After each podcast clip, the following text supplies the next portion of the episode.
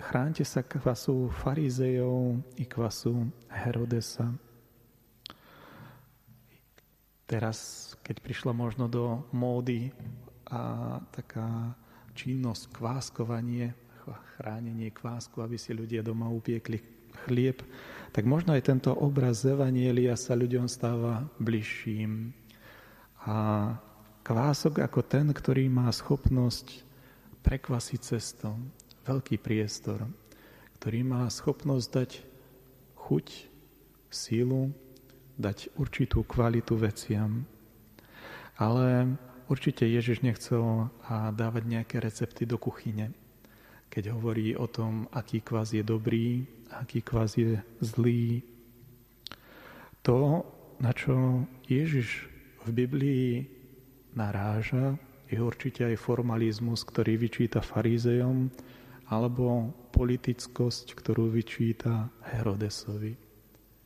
No v tom náboženskom jazyku ide niekde oveľa ďalej. A to čítame posledných niekoľko dní v úryvkoch z knihy Genesis. To, čo sa začalo veľmi rýchlo šíriť po prvom hriechu Adama a Evy, je náklonnosť k zlému.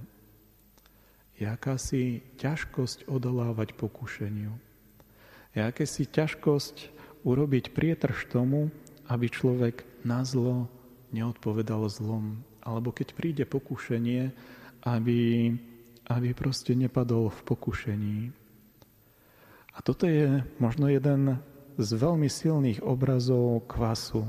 Dnes sme počuli o tom, ako už za dní Noéma zlo bolo tak rozšírené, že nájsť spravodlivého človeka bolo veľmi, veľmi vzácne.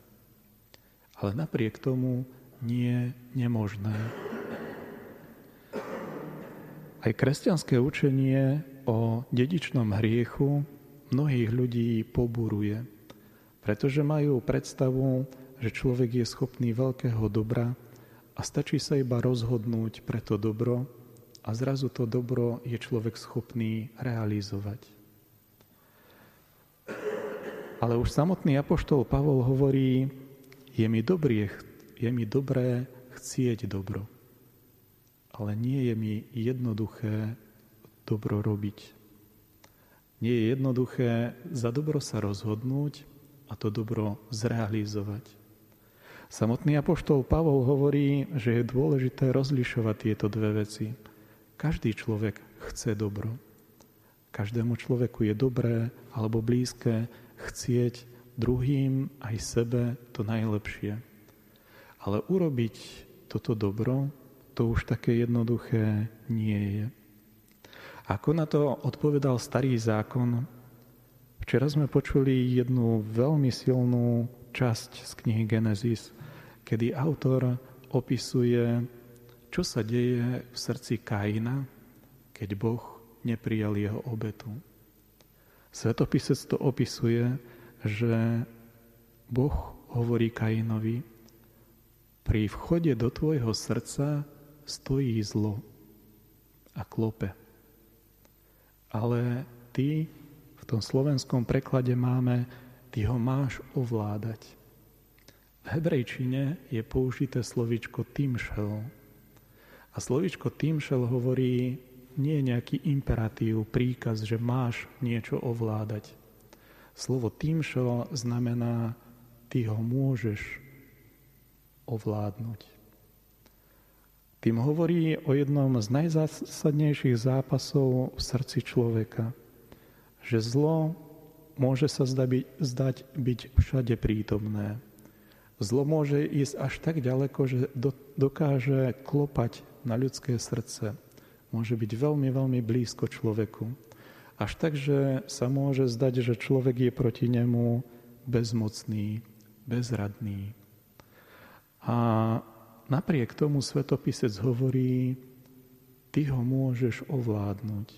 Pozbudzuje človeka, že je to dôležitý zápas. Lebo ak tomu zápasu človek nedá primeranú váhu, potom na tomto poli ani nebude zápasiť. Potom bude brať to, čo ten život prináša. Či už dobré, alebo zlé. A A častokrát ten život vie priniesť viacej horšieho. A človek sa naučí oplácať podobnou mincou, ako sa jemu dostáva. To, k čomu nás vedie viera a k čomu nás povzbudzuje aj Ježiš v dnešnom evanjeliu, je čerpať kvas odtiaľ, odkiaľ vieme, že nás bude povzbudzovať k dobru, aby sme si boli vedomí tohto zápasu, ktorý aj zajtra budeme počuť v evanjeliu, keď bude Ježiš pokúšaný na púšti a bude mať tú silu odpovedať pokúšeniamu zlého Božím slovom a kvasom Eucharistie, ktorá sa mnohým ľuďom v súčasnosti nedostáva. Nedostáva sa možno tak fyzicky v podobe chleba, ale tá podstata Eucharistie, tá Ježišova obetavá láska sa dostáva ľuďom aj vtedy, kedy nie je až tak možnosť prijímať Eucharistiu fyzicky. To duchovné prijímanie, to obnovenie sa na duchu, že Boh aj napriek tomu, že vie, aký sme, neprestáva vo svojej dôvere a nádeji nás zahŕňať svojou láskou a svojím požehnaním, práve preto, aby sme v tom zápase so zlom stále videli dôvod, vďaka ktorému môžeme aj na ponuku zla odpovedať, že vidíme aj inú ponuku. Božiu ponuku.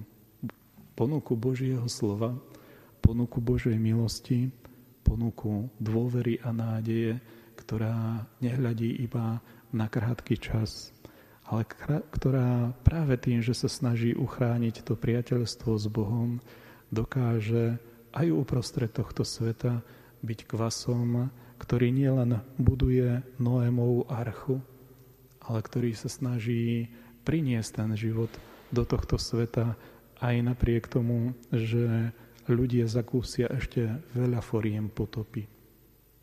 Poprosme Boha, aby sme, tak ako už autor knihy Genesis v tom slovičku Timshel, človek môže zápasiť s ťažkosťami a môže odpovedať na pokušenie zla aj inou odpoveďou, ako to vidí častokrát vo svojom okolí.